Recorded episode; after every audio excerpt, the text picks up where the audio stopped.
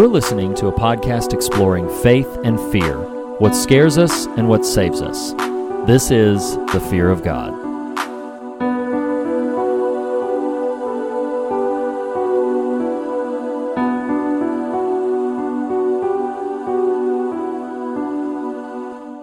Hello and welcome to The Fear of God, episode 8. We are a podcast exploring Christianity and the horror genre. And having this conversation is myself, Reed Lackey. and myself, Nathan Rouse. so if you heard us last week, you know that right now it's October and we are doing something a little special, a little different. We are spending this month profiling the work specifically of John Carpenter. Last week we talked a little bit about uh, sort of the first decade of his filmmaking and spent uh, a good bit more time talking about the fog in general. So what we're going to do this week is kind of pick up where we left off in his general film biography.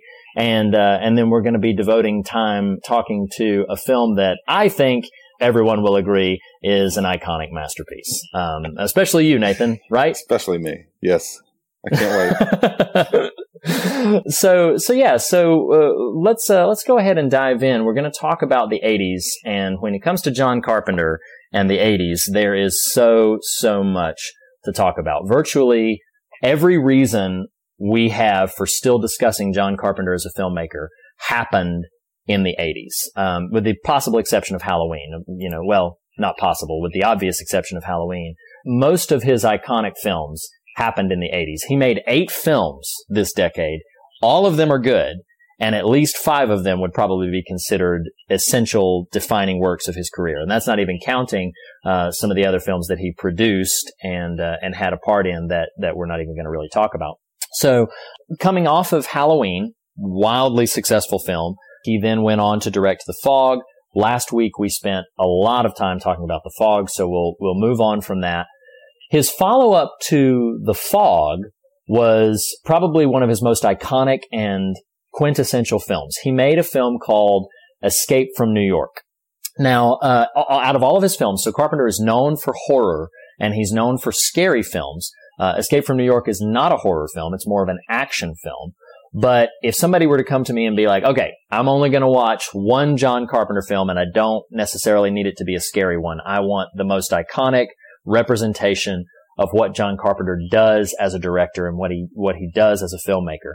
Honestly, even though I think Halloween and The Thing are much better movies, I would point them to Escape from New York because Escape from New York has all of John Carpenter's strengths at play. It's got suspense, it's a little campy, it's got the anti-hero at its center. It's kind of got an anti-establishment vibe. It's low budget. It's got dark humor. It stars Kurt Russell. Uh, I mean, it's got everything. And yet, and yet today we're talking about They Live.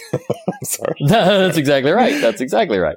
Uh, that's a, a great masterpiece of a movie. Um, so, uh, so yeah, but I mean, uh, Escape from New York, if you haven't seen it and you're a fan of, honestly, if you're a fan of action films of the 80s, uh, you've probably already come across it, but if you're a fan of action films of the 80s and haven't seen it, then you should seek it out because Escape from New York, it was wildly popular at the time. It was very highly praised critically and made a lot of money. It was a very big success for him, much bigger than The Fog, actually. Um, and Escape from New York uh, definitely established him as sort of a, it was his last independent film for a little bit of time. And then he started doing more mainstream stuff through the 80s, largely because of the success of Escape from New York. So I could go on and on about it, but I won't. I just say that it's an essential John Carpenter film. If you're at all interested in John Carpenter's work beyond what we're talking about, you need to seek out Escape from New York. But the next film that he made um, is one that we're actually going to be talking a lot more in depth about next week and would largely come to solidify his legacy and haunt his legacy. Um, because the follow up from Escape from New York, it was very successful and he got commissioned by Universal Studios to make a major uh, studio film, which was his first, and he made The Thing. And uh, we'll talk more in depth next week about sort of how the thing was responded to initially by fans and critics and how it sort of came to define his work in the 80s and, and how it affected him. I will just say that at the time it was uh, just horribly derided. Fans hated it. Critics hated it. Uh, audiences, I should say, not fans. Uh, audiences hated it. Critics hated it. They called Carpenter immoral and indecent for even making a movie like The Thing. And that's been reassessed uh, dramatically in the last 10 to 15 years. But at the time, uh, The Thing really sort of halted his career in its tracks in some way because Universal had a couple of pictures lined up with him. And then after the backlash of the thing, they parted ways with him. In fact, Universal had slated for him to direct Firestarter, uh, which is based on the novel by Stephen King. But uh, they parted ways with John Carpenter after the thing. And ironically, following that, Columbia Pictures also had the rights to a Stephen King property, and they asked John Carpenter to make Christine. And, uh, you know, we're very big fans here of, of Stephen King here at the Fear of God. Um, so this is the place where John Carpenter and Stephen King sort of collide. Uh, they are, to my understanding, they're still friends to this day. But uh, Carpenter was not as affectionate towards Christine as he had been to the source material for Firestarter. Um, so Christine is actually a, it's a very good movie. Um, I think it's great as a horror film of the 80s, and if you're a fan of Stephen King adaptations, it's it's near the top of of some of his uh, work, you know, best works that have been adapted from his novels. Um, but I think the problem is it, it's just a little uninspired, and I think that largely has to do with John Carpenter's own ambivalence towards the material. He even said by his by his admission, he he just did it because he needed to work. Following the thing, he needed a job, and and he decided to direct Christine. I mean, can you fault the guy? You know, we all got to work. we got to pay the bills. It's true. It's true.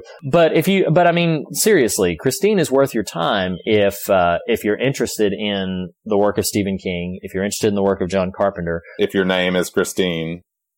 If your name is Christine, then why haven't you seen it already? Honestly. Um, but, uh, you know, if there was a list of films that were essential and a list of films that were just for the curious, I would position Christine in the curious list, but I'd probably put it at the top of that list. But anyway, following Christine, he went on to make uh, the uh, I think the only other film that you had seen prior to this profile. Um, he made Starman, uh, also for Columbia. And I think here's what's interesting, uh, as we'll talk about more next week.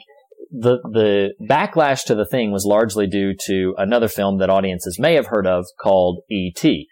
And uh, E.T. had come out two weeks before the thing and everybody was loving aliens. Everybody was so enamored with the idea of aliens and affectionate to the possibilities of extraterrestrial life.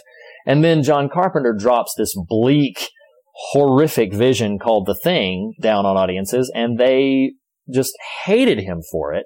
And his agent and the studio and a number of people said, this is baffling to me, um, but they said, you need to atone. You know, we talked last week about uh, penance and uh, talking about uh, making amends. They told him like you, you need to kind of make amends for the thing.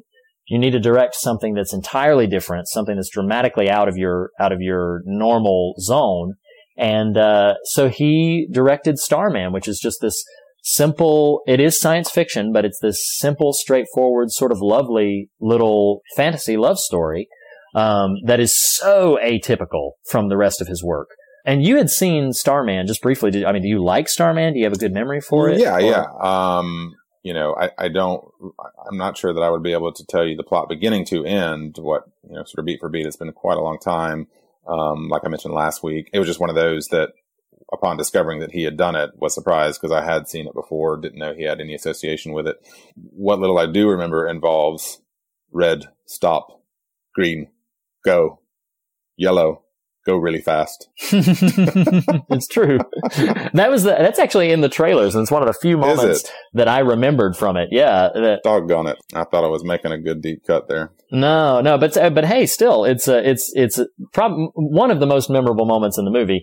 I, I I had never seen more than bits and pieces of Starman before I watched it for this gotcha. for this profile. But I thought it was a lovely movie. I mean, I, th- I, think it holds up rather well, especially because I hadn't seen it. Yeah, I think the scene, uh, again, not remembering everything, but I mean, the scene when he revives the deer, that's a really lovely. Oh, yeah. Yeah. And I think lovely is a, is a great word to describe the whole film in general. It's interesting because the original script, which uh, I- ironically was presented along with E.T., to Columbia Pictures, and Columbia actually chose Starman and passed on E.T., which is why Spielberg made it at Universal.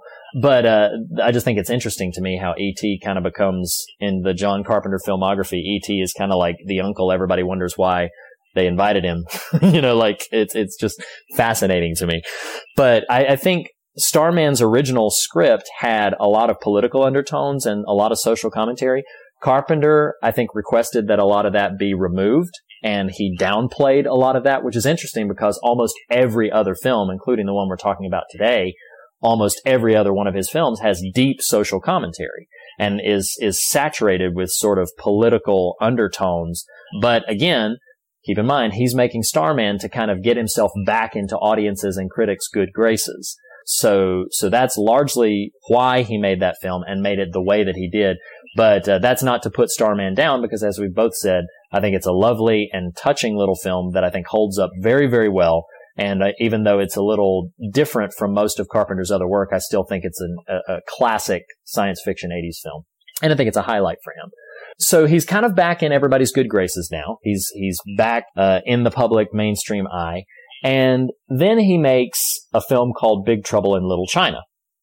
And, uh, Big Trouble in Little China at the time was was again sort of uh, critically sort of dismissed and ignored. Audiences didn't care very much for it, uh, but oddly has seen in the last five to ten years a dramatic cult following where it is you know regularly screened uh, for anniversary viewings, and there's a huge fan base for Big Trouble in Little China. And I gotta say, every single time I watch Big Trouble in Little China, it is I, I just forget how fun it is. It is so funny and it's it's just this great little 80s fantasy action piece.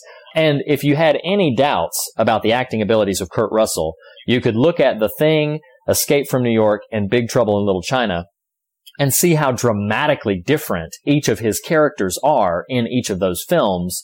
He's an outstanding actor. And in Big Trouble in Little China, he is the most sort of borderline obnoxious, like hard boiled truck driver. He, he's, he's kind of a, uh, kind of the, the second cousin twice removed of John Wayne. He's just walking around going, well, you just listen to what Jack Burton says whenever times like this come around. Where's my truck? And who do you think you are? Let's have a little conversation here. Like that's kind of his, his mode through the, through the whole film. I love that. I love that in 10 minutes, you know, I'm, I'm quoting, you know, Jeff Bridges Starman. You're riffing on Kurt Russell's Jack Burton. That's impressive. We're, we are an impressive pair, Reed, to be able to pull off these uh, pitch perfect impressions. It's it's true, and they are perfect. I mean, I, for a second, uh, I thought uh, Jeff Bridges had joined the podcast, and I'm sure you felt the same about uh, about Kurt Russell. Yeah. But uh, for the sake of time, I won't spend a ton more on on that. I'll just say, Big Trouble in Little China is is is a lot of fun, and and I think it's a it, it's a really good sort of fantasy action film from the '80s. Although it wasn't, you know, it wasn't very well received at the time. So uh, Carpenter went back to horror with his next film, kind of the thematic follow up to some of the themes he explored in The Thing. He made a film called Prince of Darkness. And Prince of Darkness has an interesting premise. Basically, the premise is that there's this supernatural anomaly that's taken place in uh, uh, in this one specific location, and a group of scientists are coming to investigate this this sort of supernatural paranormal phenomena. Uh, one of the things that I actually don't like very much about Prince of Darkness is that it does not fully capitalize on the possibilities of that theme. I mean, you have scientists exploring supernatural and paranormal phenomena. That was so fascinating to me. But the film very quickly descends into straightforward horror territory. And as a horror film, I think it's great. As a horror film, I think it's quite good. It's, it's gruesome. It's grisly. It's scary. Um, it's got some great visuals and it's definitely, you know, sort of on the nastier end, particularly compared to like The Fog. It, it's, it's definitely a great horror film. it, it gets dinged a little bit for me simply because it does not really, uh, as I said, capitalize on the the possibilities in its premise of science and supernatural colliding in some in-depth conversation. It just sort of goes for some straightforward horror. But if you're a horror fan, as we are, uh, then uh, then you you should definitely check it out. So, uh, despite, you know, the ups and downs in this particular decade for John Carpenter, the 80s, you know, it, it just remains the focal point of, of his legacy. Uh, films that were initially sort of ignored or, or disdained, like The Thing and Big Trouble in Little China, have now become favorites in their genre. And even some of the lesser films we talked about, like Prince of Darkness and Christine, have even become cult classics. Um, Starman and Escape from New York were popular at the time and remain popular um, so that, I mean, the, there's a lot going on for John Carpenter in, in the 80s, but I didn't choose to talk specifically about any of those films. I chose for this profile to talk about one of the greatest films ever made. I choose to talk about the film he made in 1988, which wrapped up his work in the 80s. I'm talking about the iconic, immortal, immensely memorable uh, masterpiece on the level with Citizen Kane and The Godfather. Oh no. Is the Rowdy Roddy Piper starring They Live. Nathan. I was gonna I was gonna ask you if you've got your bubble gum, man. you know? Unfortunately, I don't have a dollar in my bank account and I'm all out of bubble gum. so I guess we'll just podcast. um, yeah, I think I think this is also, correct me if I'm wrong, one of his most Christian movies in keeping with our intersection theme here that it was loosely inspired by the um you know i think i think the initial title was because they live? Um oh wow. Wow. that is a that is a deep cut for for christian audiences. That is a I mean, we're not even going to explain it. Just Yep, if you yep, get the reference yep, you get it. there there it is. And it's actually kind of Oh, heretical funny. if you follow through with it. Um yeah man they live. Uh you loved this movie right? You thought this was great. Do you want do you want me to just react? Do you want me to just talk i do yeah please please Yeah, you know, uh, we established last week I had only seen Halloween of Carpenter's oeuvre and um, knew nothing about They Live, which actually doesn't give you a whole lot of uh, indications by title alone. right And and so I, I just knew nothing going into it. And honestly, and as I sort of established, as we have established over time, I don't mean to give definitive statements, just personal reactions to this. So I almost think I hurt myself by not knowing anything about it. Um, Mm. because I'm coming off the fog, which is, as we established before, this kind of quaint, kind of campfire, almost storybook feel to it, though with, of course, some, some, uh, scary edges to the story. You know, Carpenter is, of course, associated with kind of horror stuff. So I'm going into They Live thinking I'm getting some sort of, is this going to be kind of a, a zombie tale? You know, I, I had not looked at casting or anything.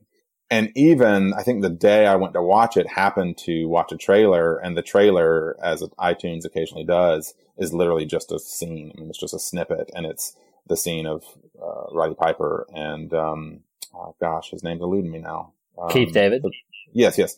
Uh, Keith David, it's the scene when they're just walking down the street and he's questioning why you're following me. So even that doesn't Oh. indicate tone. right yeah You yeah. know, so though it was funny, I had not looked at casting before watching the trailer and I was like, gosh, I recognize that guy. Thinking Rowdy Roddy Piper. Wow. Okay. What am I in for here? And I, I was, Oh, I was, yeah. I was unprepared for what I was in for. Um, so, so yeah, I think if I were to watch They Live again, I might have a different reaction or so, so yes, to, to put a, a- a button on that. I did not have a very favorable reaction to They Live. Part of that was expectation. You know, I was expecting a certain tone. I got something the complete opposite of what I was expecting. So that was a little jarring. You know, it's, it's just extremely dated. Roddy Piper is a horrible actor. you shut your mouth Just- sure. Um, you know, so I, I think I texted you the night I watched it that I appreciate what they were going for. And, and clearly yeah yeah there was a lot rooted in the atmosphere of that movie that even informs some pop culture today that I didn't realize the connection. So, so I appreciate what they were going for. It's just sort of riddled with ridiculousness in a way that if I were, I think if I were in college and just chilling and you and I back at Gardner Webb just hanging out, like, hey, let's watch this movie, I'd have been, I don't know, I think I would have received it a lot differently than I might have uh, gearing up for this. So I'm not defending my position, simply stating this was the feeling I had watching They Live. And in fact, I think I texted you during the fight scene and I was like, this is ridiculous. like I can't, like, and it's funny because I can be an appreciator of absurd humor if I kind of know that's what I'm getting into, which again, I'm not defending. I'm simply saying that's my perspective on it.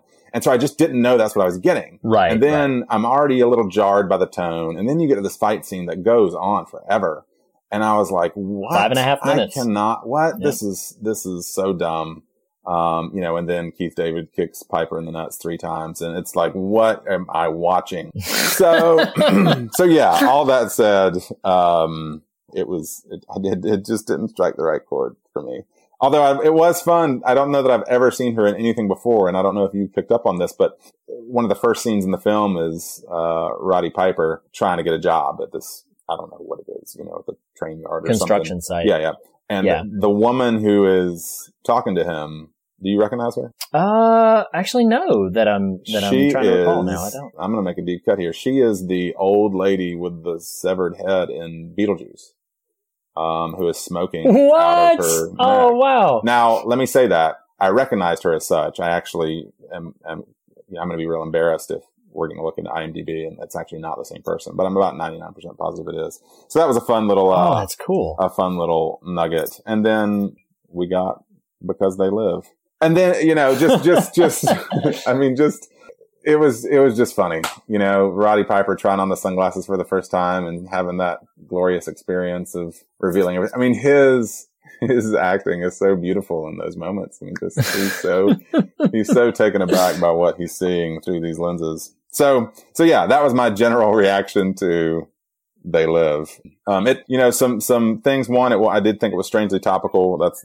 hitting on some themes. We can kind of come back to that, but it felt like the Lego movie, if you've seen the Lego movie, but if it were made in 1988 with Roddy Piper, but just some things that struck me as so funny. Like there's the scene when they find the, um, or when they're invited to the camp, you know, the, the, the bunker. Right, right. Mm-hmm. As someone who wears contact lenses, the level of verisimilitude with those two guys trying to put contacts in was like so unbelievable. it's ridiculous.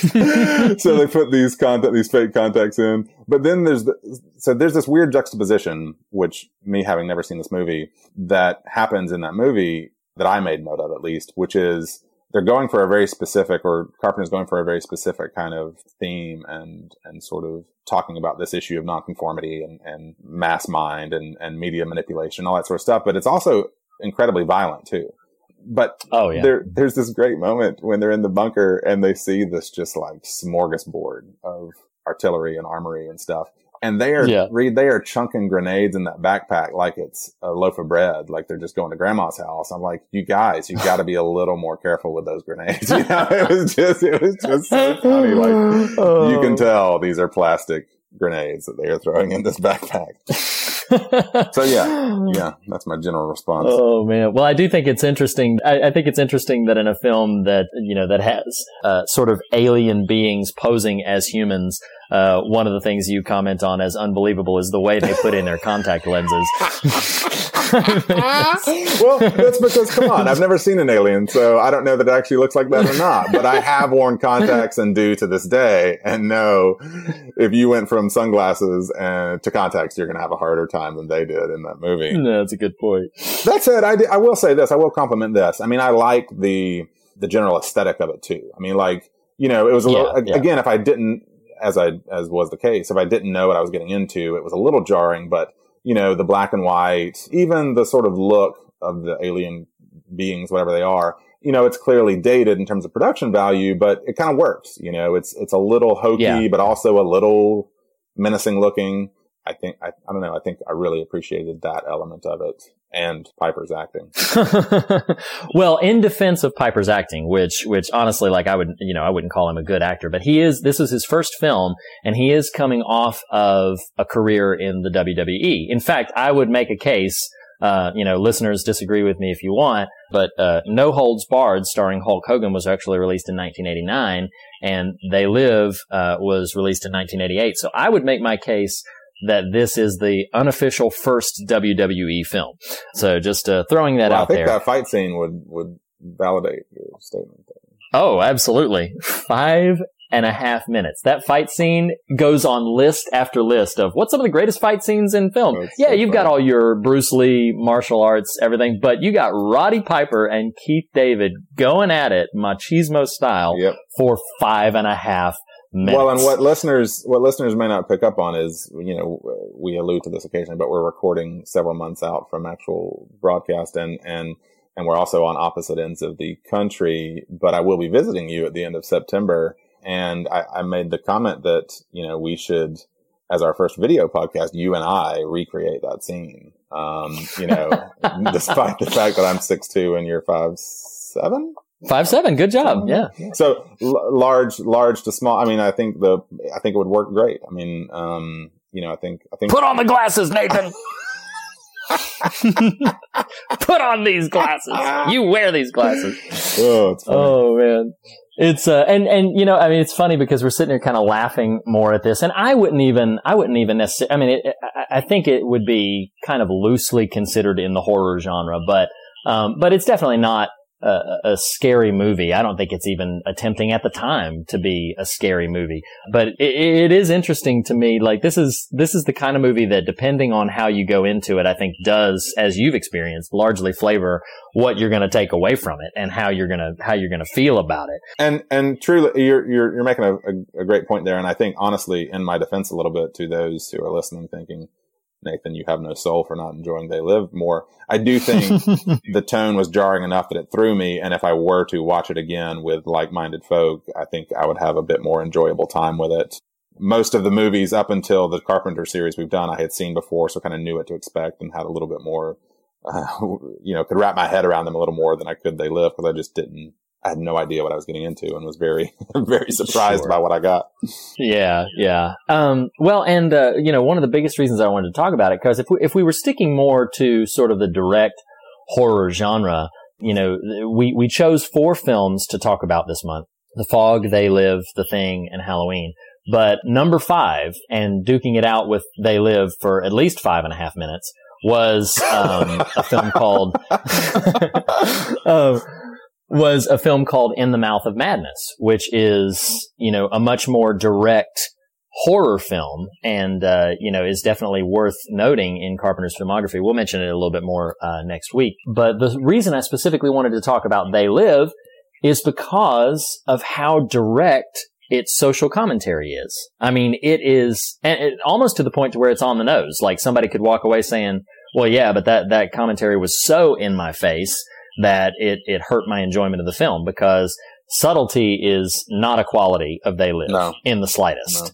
I mean, but I mean, I do think that some of the things it's talking about, this sort of, I mean, it, it is a trademark theme of John Carpenter's work, this whole anti-establishment, anti-conformity kind of ideal. I mean, that showed up in Escape from New York.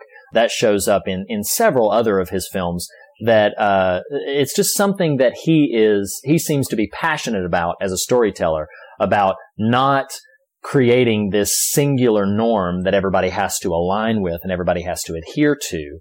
And, uh, and that is probably never more present than it is in They Live. I mean, when he puts on those glasses, he looks at, at, at a stack of money and I, I really keyed in on this. The stack of money when he puts on the glasses and sees sort of what the alien subliminal message is, it says, this is your God. Yeah. Um, which I, I thought that was fascinating for somebody who, you know, Carpenter does not claim to be a religious person. Um, but I thought that was very, very interesting. It's like, this is your God. All of the billboards in the, the black and white vision say, you know, obey, uh, you know, marry and reproduce, consume, you know, all, all of these kinds of pervasive subliminal messages, um, that, as the film says, are intended to sort of keep you in a kind of waking sleep. And it's interesting to me because we talked last week about this idea of sort of fan entitlement and, and sort of fans having all the cards on the table for, in terms of what kind of cultural things we want and dictating, you know, the success or failure of certain cultural stigmas and, and certain cultural ideas.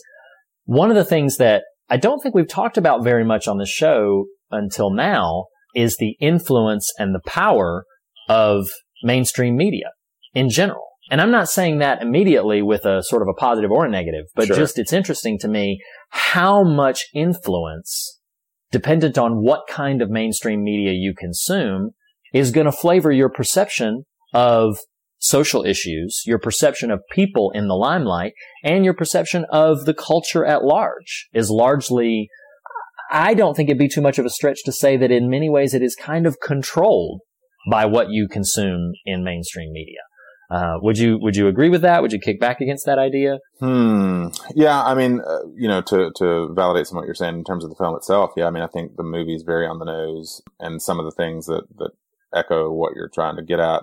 Like, I think the, what you were alluding to, I wrote down the, the guy as the, as the broadcast is being intercepted of the bearded man, you know, preaching, Yes. preaching to the folks. Whose name I forget right now. Um, well, it, but his the one of the things he says is the the they keep us asleep, keep us selfish, keep us sedated, and and it is pretty interesting. you you bringing up the fan entitlement thing. I mean, I think that would fall into the keep us selfish uh, sort of category there. yeah. Mm, mhm. Yeah, I mean, I think I think it takes a lot of work in our society today to keep aware.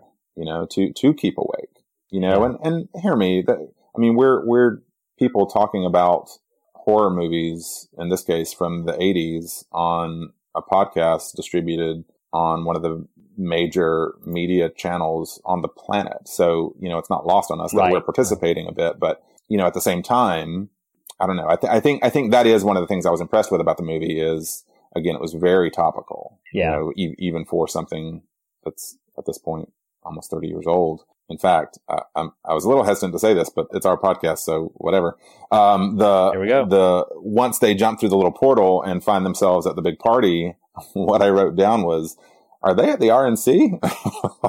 Uh, yeah, yeah. Oh wow. Um, there you go. Well, and, yeah. and interestingly, one, a quote I wrote down that there's some backstory to that I found very interesting, um, but didn't know until wa- after watching the movie. But the quote, the quote I wrote, it might be, uh, yeah, I think it's you know the vagrant who finds himself in the one percent by the end because he quote unquote sold out. You know, oh right, right, right. around. Yes. um, I think it's him who says this. Like, but he says we all sell out every day. Might as well be on the winning team. yes. I was Yeah. like, Dad gum. Well, the interesting backstory there is apparently when Carpenter was pitching the story at, at- to studio execs or, or someone high up the food chain, and it was a you know was pitching this idea of nonconformity and and you know aliens having taken over the financial elite. That is what the person he was pitching this to said. Like that was an actual quote. Wow. Yeah, yeah. Um, I don't think I knew that. That's really interesting. yeah, and and he just used it in the movie. But but yeah, I mean, I think to your point about media, media, or, or you know the financial sector or whatever, you know, just or gosh, we we talked about it last week. The perfect example. We talked about it last week with Ayer and Sui- Suicide Squad. But again, you can apply this to any of these major motion picture franchises that are happening right now. The inability to actually own the self awareness of what you're involved in. You know what I mean? Like there's Yeah, so there there is an ocean of money just being filtered through the the massive entertainment machines that for someone involved, for someone who's just kind of a cog in the wheel, he's not really allowed to to speak his mind. Now, hear me. I, I'm I'm putting Yeah, thoughts yeah. in David Ayer's mouth or, or in his head. I don't mean to do that per se, but just saying like someone like a Carpenter who, reflecting on the fog, said, "I'm not real proud of it." I, I just don't think Right, you're going right. to find that much self awareness when there's that much money associated with things, and uh, which all feeds into that sort of media element. Right, right. Yeah. Yeah, and I, uh, I, I do agree with you that it's like one of the one of the biggest problems that we have, uh, you know, on any side of the political spectrum. The, um, the joke you made about the the RNC, but I think that this this next idea is indicative of all political ideologies when they're taken to their extreme. Is this idea of sort of you know, well, money talks, and that that who has the money has the power, Right, and right. and whoever controls the money controls where things are taken. And if we are talking about the general trends of how things are, not how things should be, I think that's probably pretty accurate Yeah. in, in modern society that who, who has the money gets the voice. They're the ones who, who have the, um, the sort of the platform and they're the ones who, whose opinions we're sort of most saturated by. And I do think it's interesting that, uh, you know, something they live is, is kind of scratching at that, uh, we, we don't believe this is happening in real life in 2016. like, you know, this is, this is not part of our current reality. Do we not? Oh boy, Oh. because we because we don't know. Um, but something you know in in the world of they live, uh, this massive amount of people are being controlled by these things that are completely intangible. They have no idea that they're being sort of subjected to it. They're just sort of moving along, and that it's that before they even realize it, they're livestock to this other entity, this other being, this other thing. And I do think it's true, and I think it's noteworthy that if you consume any media mindlessly, if you consume anything without sort of trying to develop a discerning ear about it, I think you have the potential to fall into that category. Sure. Whether whether the controlling factor is the Democratic National Convention, the Republican National Convention, uh, Fox News, CNN, whoever, whatever, Right. if you absorb it mindlessly and do not bring a quality of discernment to it and, and sort of a testing measure to it, then you have the possibility of just, again, becoming livestock to the, to the fray and just sort of following along with the trend of where everybody else is going. And I think we see that so, uh, rampantly on social media that to, to the degree that it's almost kind of sickening how many times people will simply regurgitate mindless information Sure. that Yep. they've heard from some unverified source. Uh, I mean, how annoyed do you get? Uh, I'm sorry that I'm uh, taking on a little bit of a bite to my tone here, but By the way, Reed. it's it's so frustrating to me when people will just share the link, you know, to some to some news media outlet that is clearly clickbait and is clearly just intended to to foster a further entrenched notion against another individual who's in the spotlight or who's in the limelight, whoever that may be. And they they just read it and share it. Well, and the unfor- yeah, the unfortunate thing too is like we couldn't live in a more, um, I don't want to use the word divided because I feel like that word has negative connotations currently, but a, a more just like bisected kind of society right now where, I mean, I experience this in a certain circle I run in occasionally here at home where some associations that think very differently than me, people in my life who will swear up and down a, a political thing they're stating is a fact. And I'm like, well, that's really just an mm, opinion. yeah. You know, that, that's, that's your opinion. It might be informed by certain things, but it, but it is an opinion. And we'll swear, Right, we'll right. swear up and down like, no, no, no, it is in fact true. Specifically, it was, someone was claiming, oh, you know, Obama's the worst president ever. And again, not interested in necessarily following that rabbit trail other than just saying like, well, that's your opinion. It's, it might be informed by certain things. But the point I'm trying to make is simply in a follow up text conversation with peers of this group, they, someone sent a, a link to exactly to your point here. And it was basically, you know, I'm, I'm, I'm dumbing this down extremely, though it's not, didn't have far, didn't have far to go. It was basically, you know, you might as well have said the headline said, Obama's the worst president ever. To which I Googled Obama, best president ever, and found a link and sent that. I was like, your point is not made. Like, you have to have, Oh, you yeah. have to have some self awareness about where you're coming from. And, and you make a good point about, you know, media input and stuff like that. I, I, for a long time was just avoiding news. Mm, yeah. Not because I don't want to be informed about my world. I do. I just don't trust any of the sources. And had, Yeah, I agree. had a friend here at home who I deeply respect is a, a incredibly savvy kind of news consumer. He's a he's a high school uh, social studies teacher and just really smart. And I went to him. and I was like, "Man, I need to be informed about the world, but I don't trust anything that's out there. What do you, what do you what are you reading? What do you use as your source of news?" He recommended, by the way, for our listeners, theweek.com, W E E K. Anyway, so Mm. you know, but I'm with you, man. Like it is, it's kind of a perilous moment as a consumer because, and don't get me wrong, there's bias all over the map. You know, even, even Right, the most right. unbiased, there's still going to be a bit of an agenda. It's just how strong is the agenda? How for lack of a better word that sounds strong, how malevolent is the agenda? You know, I mean, like you just, you, Right, you've got right. to be discerning about what you're consuming and, and what it, Yeah. you know, kind of the, the, the, the behavior or mindset it fosters in. Yeah, I completely agree. And uh, that that actually is probably a good point for me to, to to bring in one of the one of the scriptures that I thought about uh, specifically referencing this. Uh, now, this is talking specifically about theological ideologies, but in First John four one, which is uh, one of my one of my go to sort of uh, landmark scriptures in terms of how I should navigate through the world. In my belief, it says in First John four one, it says, "Dear friends, do not believe every spirit, but test the spirits Yep. to see if they are from God, because many false prophets have gone out into the world. And again, this is talking about theological ideology, but man, I wish I could inject every fan of CNN, every fan of Fox News, every fan of any sort of pervasive media outlet with this notion of do not believe everything. Test it. See if it's, see if it's true. There was a, a friend we had on Facebook who it was frustrating to, to both me and my wife who, you know, like they had a, um, they had a position that they were sort of declaring on a political spectrum.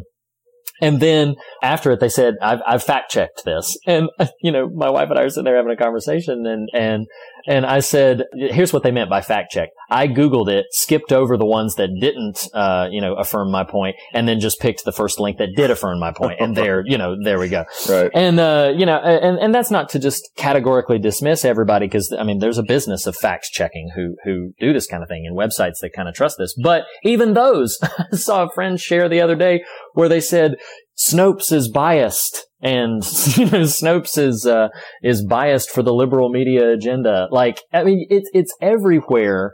It's ubiquitous. This idea that, that you cannot necessarily trust the information that you've been given. But at the same time, there are people who will say, well, you can't trust them. You can't trust them. But then the other side of the conversation is pointing the same kind of finger and saying the same kind of thing. You can't trust them. And both of them are sitting there saying, they live, they live, you know, like Right. it's, you know, like I'm, I'm being a little, you know, silly there, but, but it is pervasive. This notion of like, you're right. We can't necessarily just open our mouths wide and consume wholeheartedly. Uh, I forget what this reference is, and I want to say, uh, like a, uh, who's the guy who, gosh, I can't believe I'm blanking on his name. One of the most famous screenwriters, Aaron Sorkin, Mm, uh, one of the most famous screenwriters in Hollywood right now. Well, he's liberal.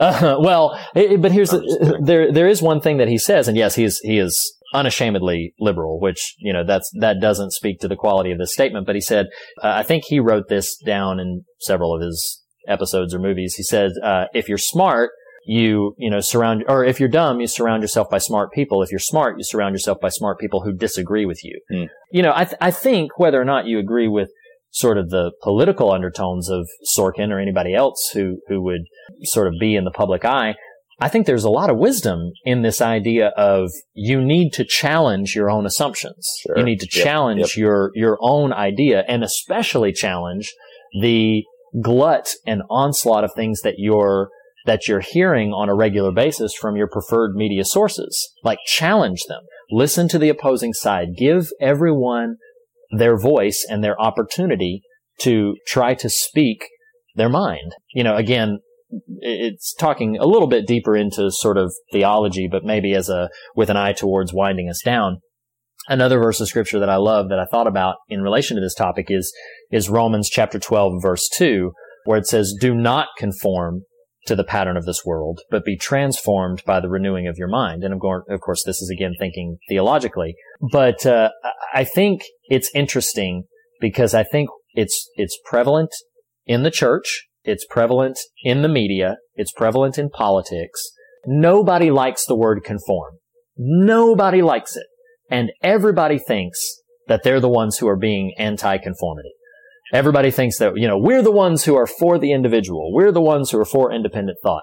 But I can't think of a single uh, sort of established institution that doesn't also at the same time kind of encourage you to toe the line and Sure, sort of sure. get in lockstep with with their uh, platform ideology. And again, I, I just can't think of one. I can't think of one that genuinely encourages individual thought. I can think of many that say they do, but then uh, encourage subliminally or subversively this idea of just simply conforming along with the same ideas that they have. So in that regard, I think they live is oddly prophetic Sure. Yeah. in its, you know, in its structures. However satirical and silly we may think the core narrative or plot is, and however outrageous we may think uh, Rowdy Roddy Piper's acting is, I think They Live has some interesting things to say about challenging the the norm, the social norm uh, Yeah. that uh, that that we see in the world around us. Do you have any sort of follow up or possibly final thoughts on on that general idea? No, I mean, I think, I just think there's such great wisdom. You know, I've, I've got a buddy on Facebook who, who, shout out Jehu, um, who will, on the one hand, you could say he loves to kick a hornet's nest. On the other hand, it's, I mean, the man just loves to ask the questions, ask the hard questions and challenge folks and, you know, not out of a divisive spirit, but out of a, you've got to think more about not the source of your input per se, though perhaps that, um, but about what the source of your input is telling you, you know, and, and I think, right. I think too often, to end on a potentially heretical note, to, too often we don't depend enough on ourselves. Mm. You know, I, I say heretical just because, you know, a lot of folk may think, oh, well, lean not on your own understanding, which I, I get it. I, I'm not yeah, challenging that sort of idea. I'm simply saying the Lord has gifted you with a brain and a spirit and a, and a, a heart. And I think too often we, we adopt the sensibilities of our inputs over examining what those inputs are doing to us in our interior yes, life. I think that's a very precarious place to find ourselves. And yet too many of us don't recognize that we're there. No, I, I, I- definitely agree with that. I definitely agree with that. And, uh, I think that's probably a good place for us to, to sort of wrap up. So this is, this is a, uh, sort of a, a, a hot-blooded conversation. So as, as we say on every episode, the fear of God may be the beginning of wisdom, but it's not the end of the conversation. And I know that this topic is something that a lot of people have very passionate, very strong opinions about. So we, we want to hear from you. We want to hear your thoughts, uh, not only about the film They Live and how amazing it is and how wonderful it is, but also, uh, your feelings on John And maybe Reed, we should we should do our first our, our first contest. If anyone wants to film their own version of the fight scene and submit it to us, we'll have, we'll happily broadcast it for you. Absolutely. You, you heard it here first. If you want to devote the time to making a five and a half minute recreation of the fight scene from They Live, uh, we will find a way to get it out there. We will, we will figure something out. Um, so you can contact us in a number of ways. You can follow us on Twitter. Uh, what's our Twitter handle, Nathan? Uh, at the fear of God. at the fear of God. You can also like us on Facebook. There's a link to that from our Twitter. Um, you can email us fear of God podcast at gmail.com, fear of God podcast at gmail.com. And, uh, so you can email us, you can, uh, follow us on Twitter, you can like us on Facebook, you can follow me on Twitter at Reed Lackey. Nathan, where can they find you on Twitter? At the Nathan Rouse. And uh, we would love very, very much to continue this conversation. I know that uh, sometimes we we touch on some things that people have very passionate opinions about. We want to keep the conversation going. Please reach out to us by uh, these. please fall in line and uh, reach out to us. Obey, by, uh, please. Obey. obey uh, by uh, you know by social media and uh, and uh, you know especially if you're all out of bubblegum because uh, that is that is uh, that is a thing we encourage here. So um, Speaking of speaking of the thing, that is uh, what we are watching next week, right? Oh yes, yes. So, uh, so a dramatic departure in tone. Next week we are going to be doing uh, again uh, another sort of broad stroke uh, view of Carpenter's next decade, and then diving deeper into what I consider to be a horror masterpiece. Um, John Carpenter's The Thing. So uh, we will uh, look forward to having that conversation with you next week. Nathan, thank you so much for having this conversation with me and for watching They Live. Yep, yep. You're welcome. and uh, and we'll see you guys next week. Thanks so much. Bye bye. The fear of God is the beginning of wisdom, but not the end of the conversation, and you can continue the conversation in a variety of ways. Start by visiting thefearofgodpodcast.com for links to our social media and episode archive, essays, merchandise, and more. If you love what we do, consider becoming a patron by visiting patreon.com slash the fear of God podcast, where you will unlock exclusive bonus episodes, extended standard episodes, online events, and so much more. Special thanks to Jacob Hunt of TracerMatula.com for our artwork. Our assortment of talented musicians, Andrew Nelson, the Island Family, and Jackson Harper for our varied show tunes. And to Lee Wright and Reed Lackey for our theme music. Special thank you also to Tyler Smith at morethanonelesson.com. Lastly, be sure to subscribe to us on your podcast platform of choice. And if you listen to us through Apple Podcasts, we would greatly appreciate a rating and a review. Thank you for listening, and we'll see you next week.